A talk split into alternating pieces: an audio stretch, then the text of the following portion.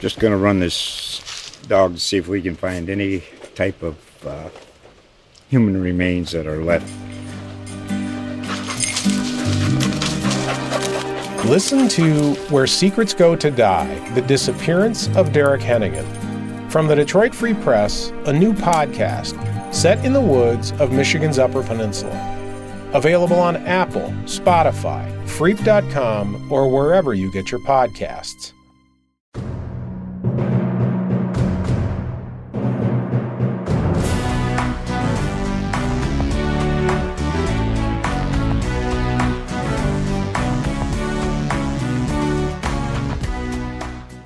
Hello and welcome to Spartan Speak, a podcast from the Lansing State Journal and Detroit Free Press, focused on Michigan State sports. I'm Phil Friend, your host, podcast producer, and sports writer for the LSJ, joined by record scratch, not Chris Solari and Graham Couch. I am joined by Lansing State Journal sports storyteller Nate Atkins. Nate, welcome to the Spartan Speak podcast. I believe this is your second time appearing on it. Uh, something like that. It might be the third time. I, I came in after a couple of Michigan State's worst games when they had to roll in the B crew. Um, this is the first time though in a normal week setting though, and it's um, what a time to roll it out. You know, with the the weirdness of 2020. You know, got to do things different. Got to shake it up. Um, so there's not much more shaking it up that you can do than a film-based podcast before we even have a depth chart. I mean, it's. You know. it, I mean, Michigan State isn't the only team that hasn't released a depth chart, but it certainly did not help people in trying to, well, maybe, you know, ultimately, I guess sports writers maybe the college football teams don't care, you know, about sports writers and, and what they yeah. need to do and stuff like oh, that. But it would have been helpful, a little helpful to maybe release a depth chart, kind of at least a little guide to see where things are going going forward here. So you kind of mentioned this. I guess I should have maybe off the top before I before I introduced you. This is a this is a podcast that will still appear under the Spartan Speak uh, banner every Thursday, but this will be a different podcast we're doing. This will be we're we're tentatively calling this the Film Room podcast, where it'll be me and Nate Atkins every week, every Thursday, be dropping into your into your podcast listening app of choice, where Nate is going to take a look at the Michigan State film and then the opponents of Michigan State as well, and we will talk about tendencies, what we're seeing, what we're not seeing uh, where Nate thinks Mel Tucker's doing good, where Mel Tucker's doing bad, and maybe what he, they, him, and his staff can exploit uh, on their future opponent.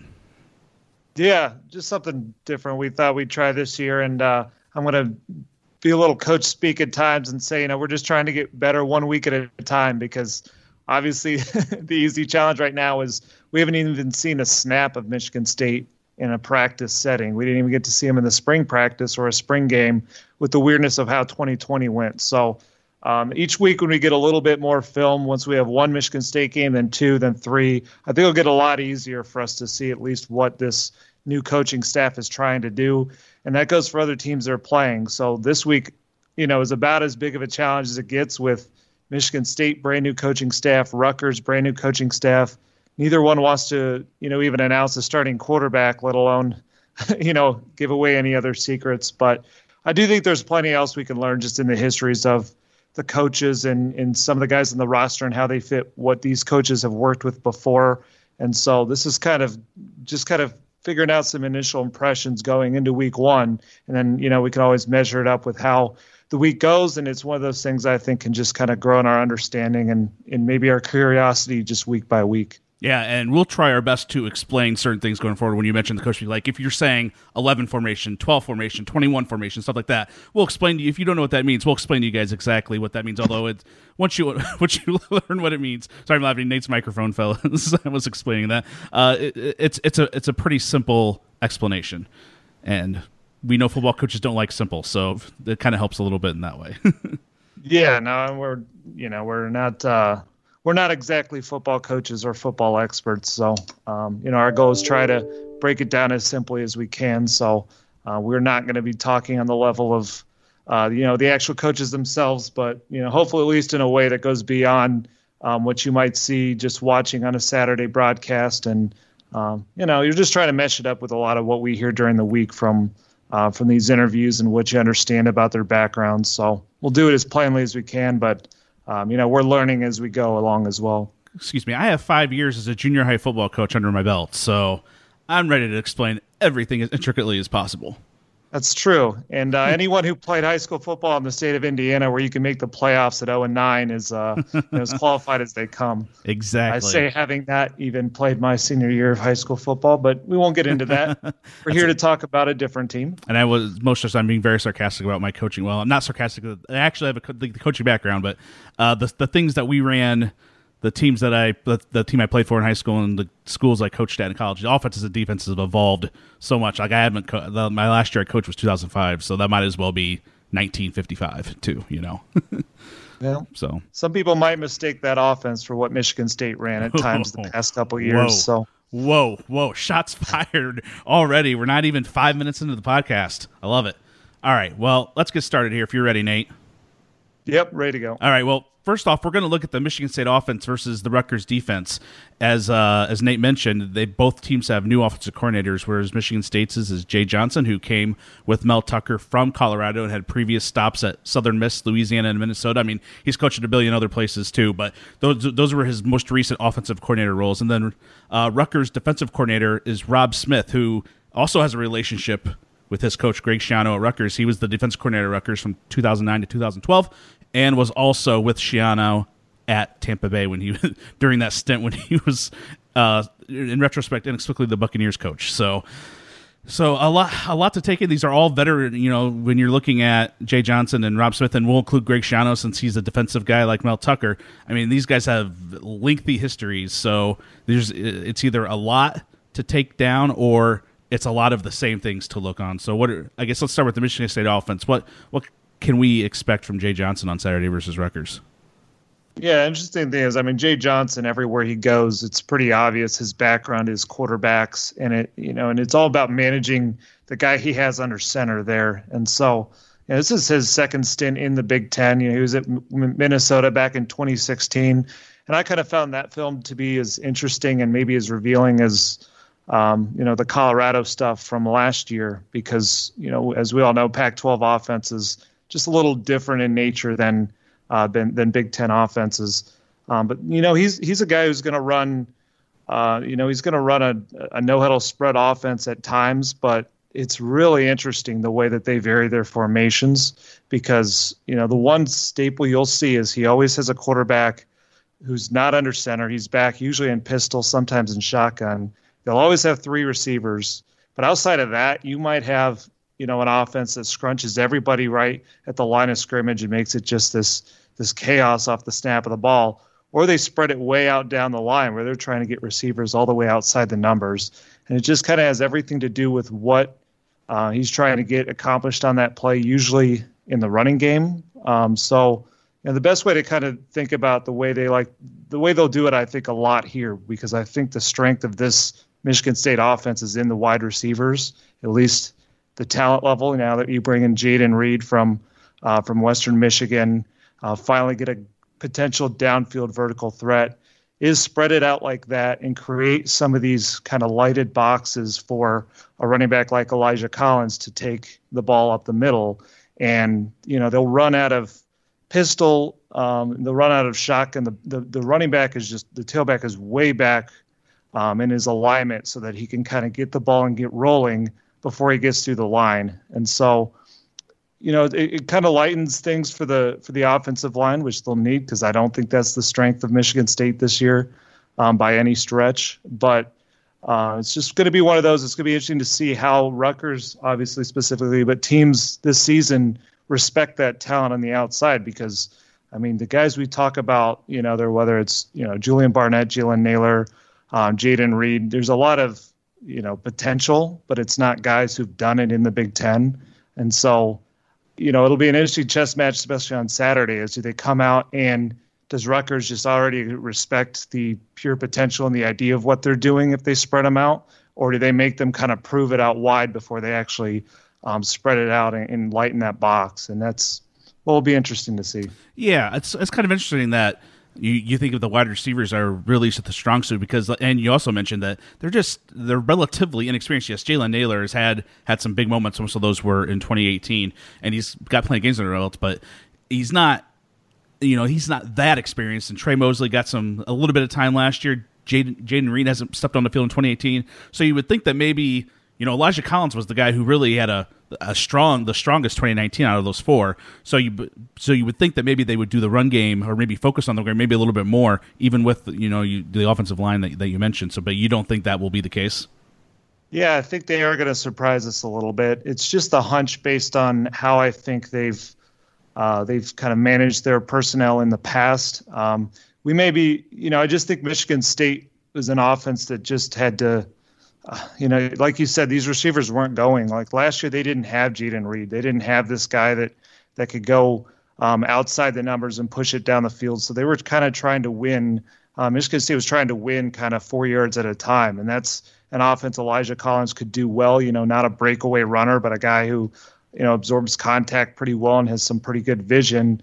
Um, I just think they like their receivers this year, and I think that's what's going to be a little bit different. But um, at the same time, you, have got to mesh that with what's at quarterback, and that's kind of the huge mystery that's out there for Michigan State is is just what the quarterback position will bring.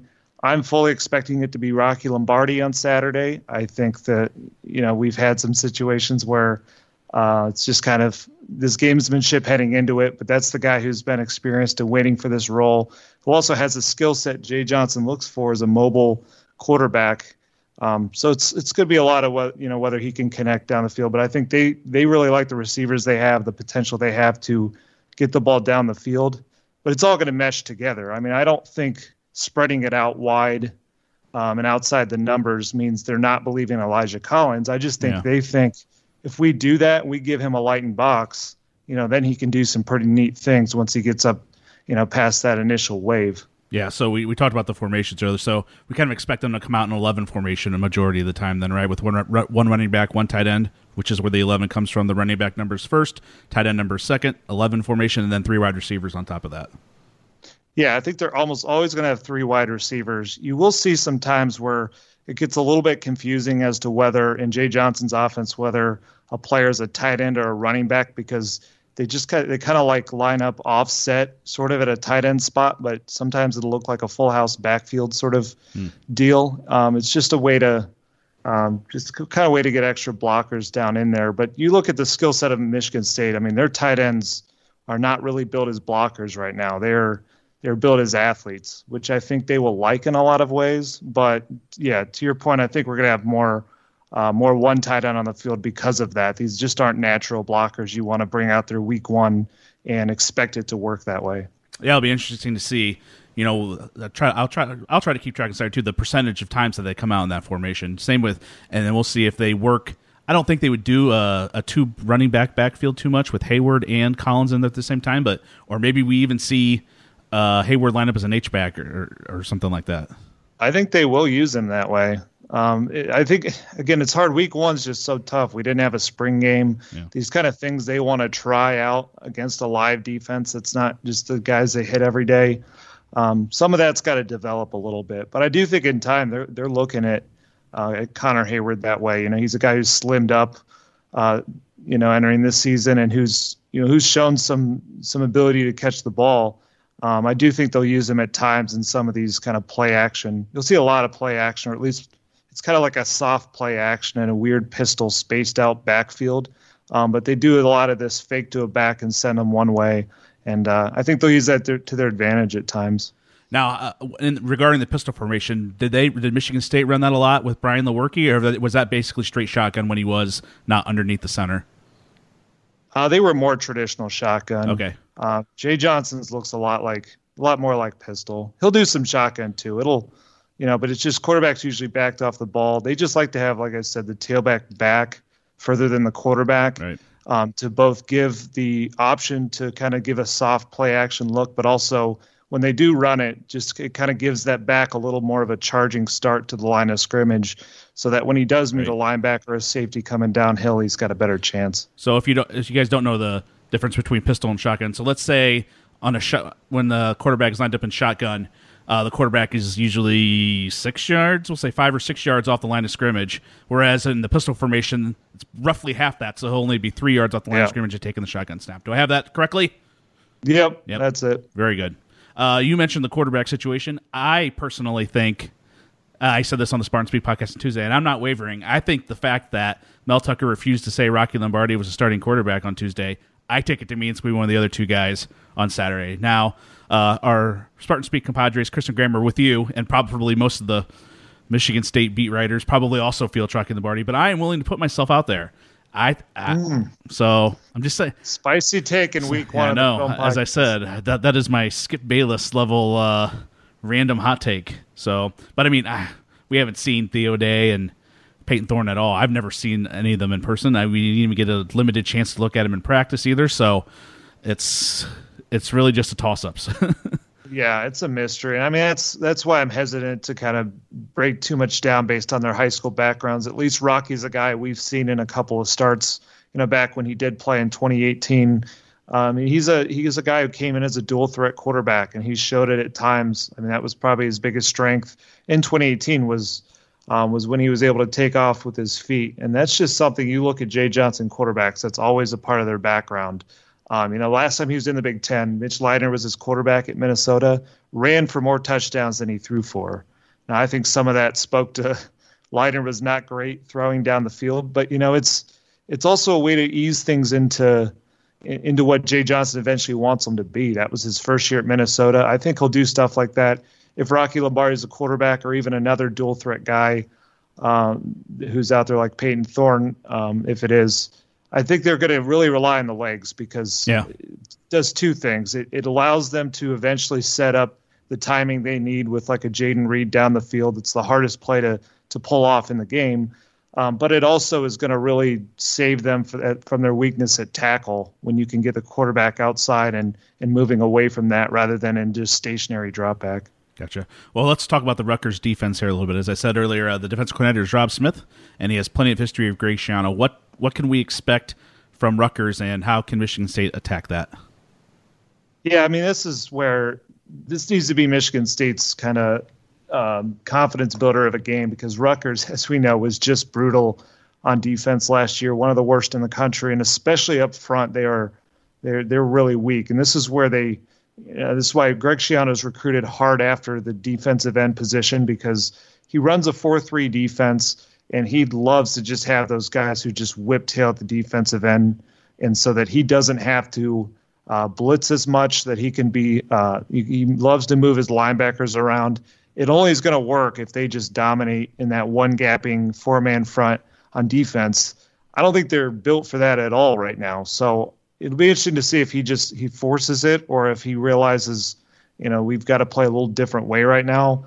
Um, my understanding of Greg Schiano, if I had to be a betting man, is that he will probably force it because um, he forced it the last time he was the defense coordinator at Ohio State. Uh, they did not have you know they they had some personnel losses, and he would keep doing the same thing where he'd he'd play these linebackers up at the line of scrimmage, he'd vacate the middle of the field, and again and again they'd give up these huge 70, 80 yard runs because they didn't have those defensive ends who could just kind of blow uh, the play up in the backfield. And it was to a point where he was getting asked about it like every week on the Big Ten teleconference, and yeah. just said, you know, we we kind of do what we do. Um, so I don't expect you know, we talk about Rob Smith having worked with Greg Schiano. It's Greg Schiano's defense that Rob Smith is helping run. I mean, yeah. that's why Greg Schiano's gotten where he is. So think he'll do what he does. And I think it's going to help Michigan State out a lot this week because Rutgers just doesn't have the personnel to do it. Yeah, Michigan State last year, eleven different offensive linemen started games for them, which is a crazy number and and not and not what you're looking for. But if you want to turn that into a positive spin zone, you have 11 guys that started games last year, and that you can twist that to describe that as a, a an offensive line with experience, and maybe that's something that Michigan State could take into Saturday and maybe exploit with the with the run game against Schiano's defense in the front seven there. I think they definitely can. I mean, this is like I said, I'm most concerned with the offensive line at Michigan State, particularly the tackles after Jordan Reid opted out. But you know, this is a game where like I said, that's Rutgers' weakest position is those edge defenders, and also like you said, there's a lot of experience, at least in the middle of it. I think uh, you could kind of tell Matt Allen's kind of licking his chops this week just to get out there and play and um, and, and kind of set a line of scrimmage. And um, I think that's going to be the way they need to try and win this week. Is let's just go up, um, let's play where Rutgers can't play, and uh, I think that's at the line of scrimmage. All right, well, let's move on to the other sides of the ball for each of these teams, taking the Rutgers offense versus the Michigan State defense. And we'll start with the Rutgers offense on uh, first. Their offensive coordinator is Sean Gleeson. Uh, he was the uh, offensive coordinator at Princeton from 2017 to 2018, and last year he was the offensive coordinator at Oklahoma State. Michigan State's defense coordinator is Scottie Hazelton. Uh, he has previously been the defensive coordinator at Nevada, Wyoming, and Kansas State, at least those last three defensive coordinator stops. And he was also with Mel Tucker in Jacksonville in the NFL. So uh, the, the, Gleeson the Gleeson Schiano connection appears to be a relatively new one, while Hazelton and Tucker have a, a pretty solid relationship. But uh, as I said, let's start with Rutgers offense. What can we expect from Sean Gleeson and whoever is starting yes. quarterback for them?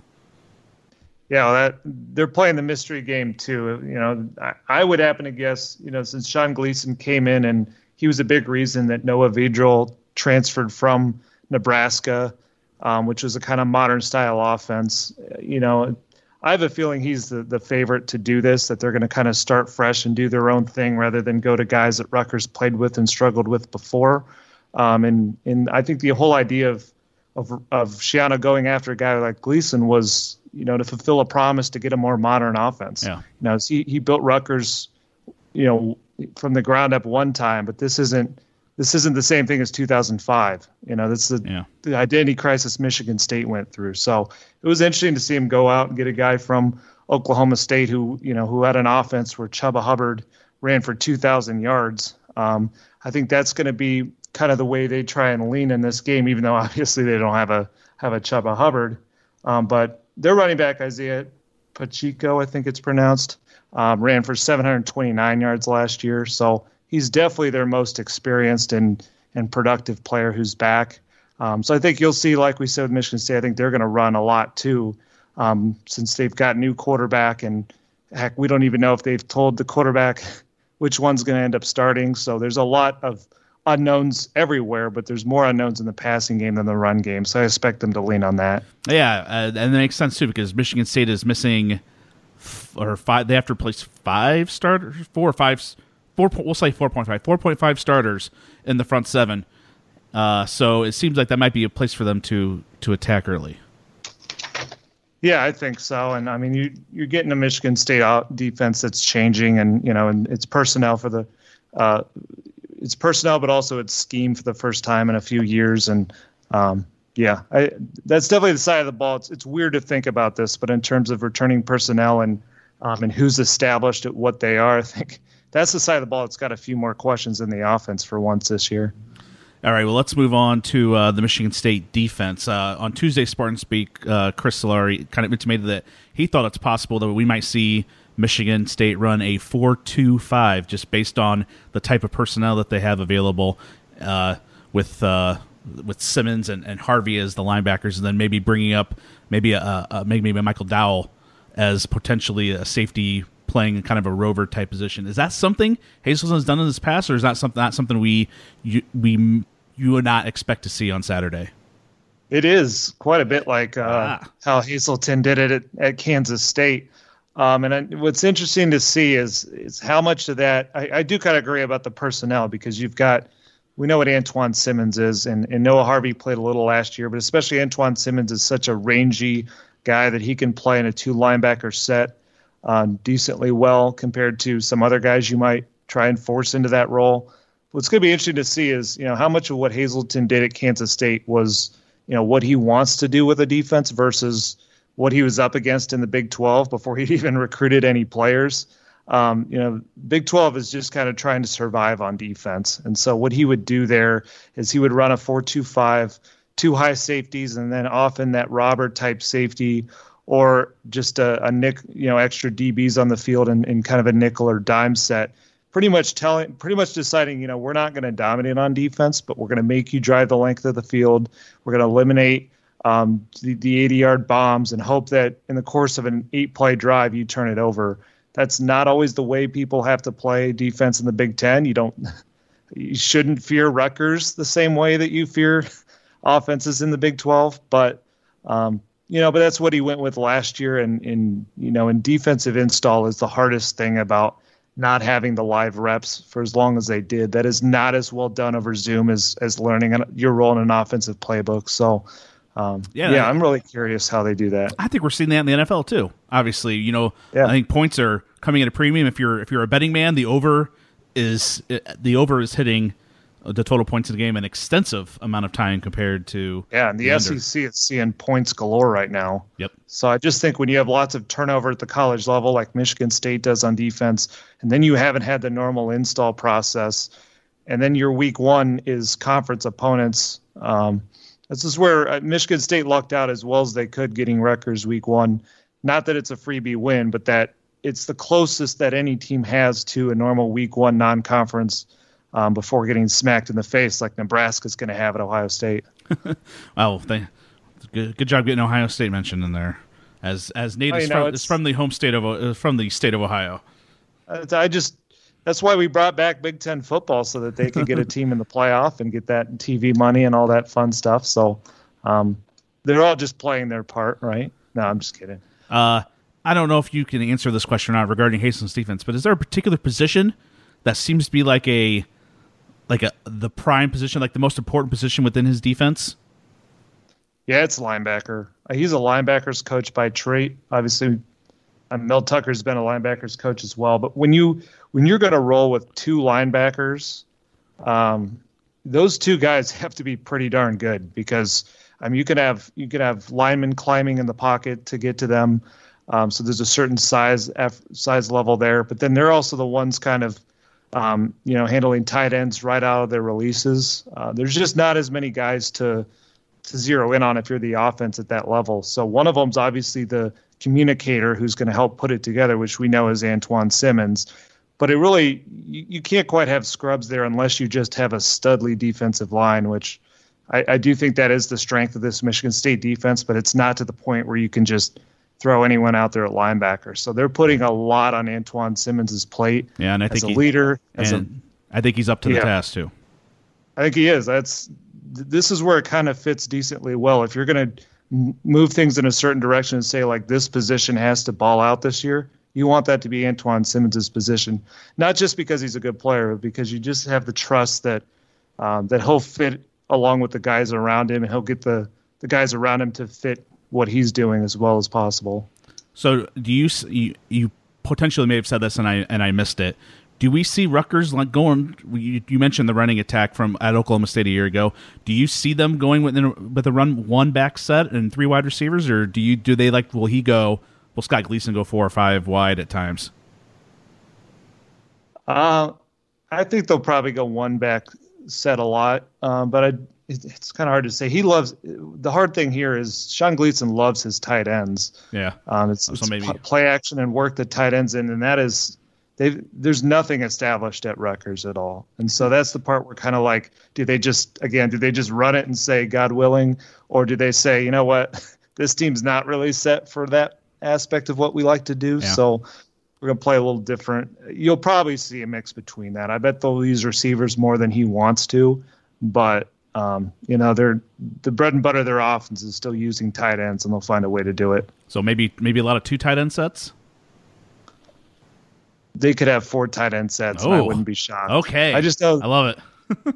Well, one thing about them, they love to go hurry up. So you'll see offensive linemen rotating in there, um, especially if they don't feel like guys are built up to it yet with the with the flow of the offseason that we've had. So, um, but this is a hard game to figure out because the ideal setting for for a Schiano team, what he I, you can see what he eventually wants is is a hurry up offense that kind of puts the foot on the gas and ends life for the opposing team, um, and he just relies on his defense. I don't think he can feel that way with the defense he's inheriting.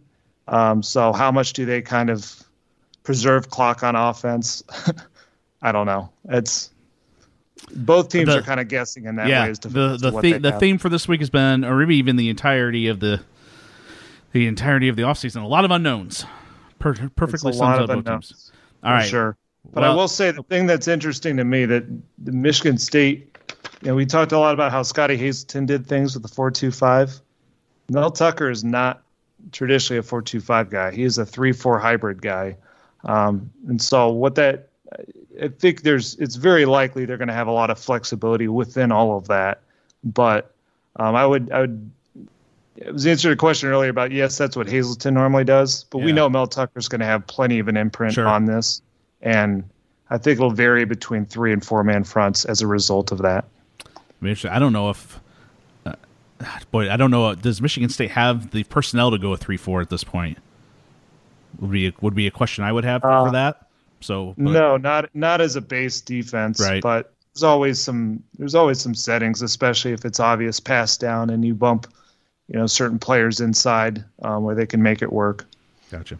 All right. Well, that'll wrap up that portion of it. And throughout the season, we're going to add a couple other that that we'll we'll talk about that stuff, and then we'll add a couple other segments as the season goes along here. But we'll also have this segment that we're coming up that we'll do every week, and that is Big Ten picks. Nate and I are going to pick all of the Big Ten games, and uh, we'll see who does better each week, and we'll have a winner at the end of the year. And there's no real prize for it or anything. Maybe we'll come up with a prize at some point in the season, but right now it would just be bragging Yeah, rights. We'll see how we each have to see how we start out in week one and what we're willing to wager and how close it is. If I go But, thr- uh, if I go three and four in the first week, then uh, then we're not doing it. then there's no, no there's nothing at stake. All right. Yeah. Uh, I this I'm doing the games in order of start time. So uh, first up on Friday, Illinois at Wisconsin. Nate.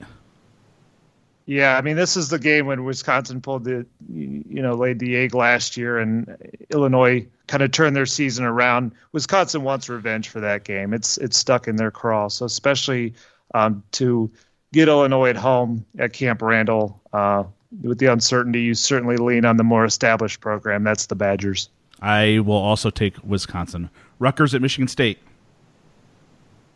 Ooh, the big one. Uh, I think you got to go with Michigan State, though. Uh, this it, it's going to be quite a bad year if they can't take care of Rutgers at home. But I think they can come out and, and lean on some of those skill players, and Rutgers isn't going to have enough of an answer for it. So we'll go with them. Yeah, even even in Michigan State's few leaner years, uh, they've still basically been on Rutgers except for two years ago. So I, I think it's going to be Michigan State as well. Nebraska at Ohio State. Yeah, like I alluded to, I don't think uh, don't think Nebraska has a very good chance in that. And I think because they were the school leaking things in the offseason, it's not a coincidence that the Big Ten said that's where you get to go to start your season. so uh, yeah, Ohio State. But Ohio State was complaining too. So it's so Yeah, but they weren't leaking the secrets the Big Ten had to try and you know announce a new season. That's true. All right, Penn State at Indiana.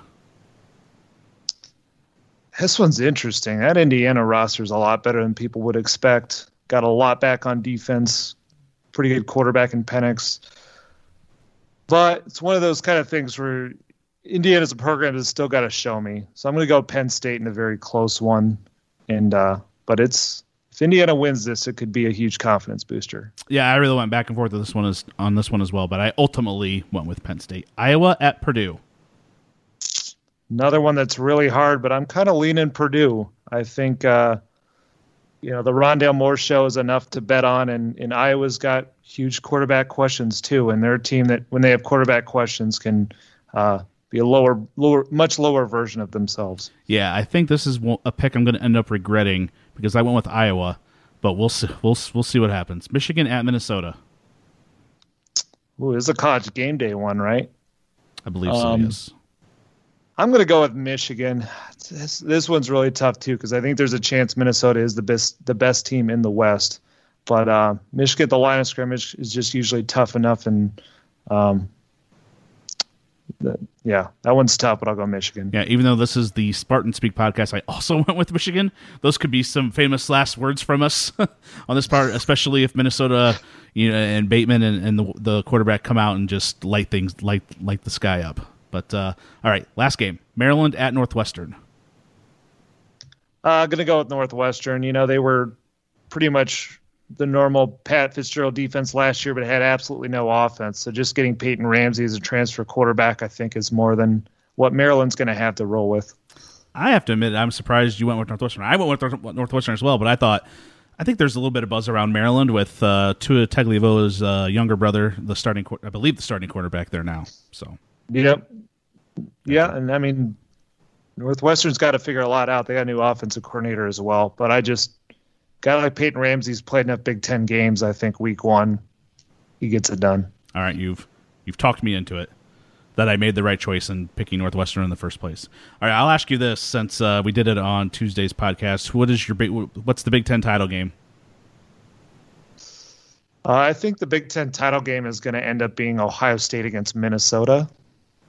I just think there's enough uh, offensive questions on Wisconsin and Iowa this year that it's slightly different. Uh, you know that kind of goes against me saying Minnesota's going to win lose week one right. though at home. So um, I don't know how I'm going to square that, but I, I, just mean, think it, there's, there's, this has got to be Minnesota's year if they're going to break through with the you know with the, the quarterback and, and receiver talent they have and building off of last year. Well, so. there's there's seven games after this. A lot a lot canon will happen between now and then. Yeah. All right, man. I think this was this was a great first podcast. I enjoyed doing this, and I hope I hope the listeners enjoyed it. And because we're going to keep doing this every week, so hopefully some insight into Michigan State and Rutgers and, and how those teams run their teams in terms of offense and defense. Yeah, for sure. It's a good good start to this. Like I said, we're just trying to get better one week at a time, and hopefully along those lines by next week we'll have actually lined up some kind of bet for the picks when Phil is four picks behind me even though I think we picked all but the same two. So I don't know how that math works. Yeah, but. like you said, we're trying to get better every week. We're zero and zero every week. That's what I'm going to tell myself for the podcast and for our weekly picks. all right. Exactly. Thank, all right. Thank you for joining us for this edition of Spartan Speak, a production of the Lansing State Journal, Detroit Free Press, and the USA Today Network. If you enjoy this podcast and the work surrounding it, please consider subscribing. You can follow our coverage at lsj.com, freep.com, and on Twitter at Phil underscore friend and at Nate Atkins underscore. Thanks for listening.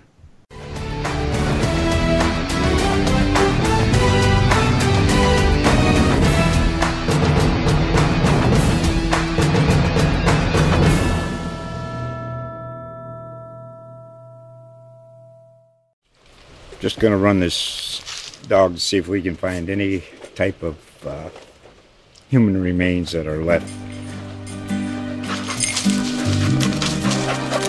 Listen to Where Secrets Go to Die The Disappearance of Derek Hennigan.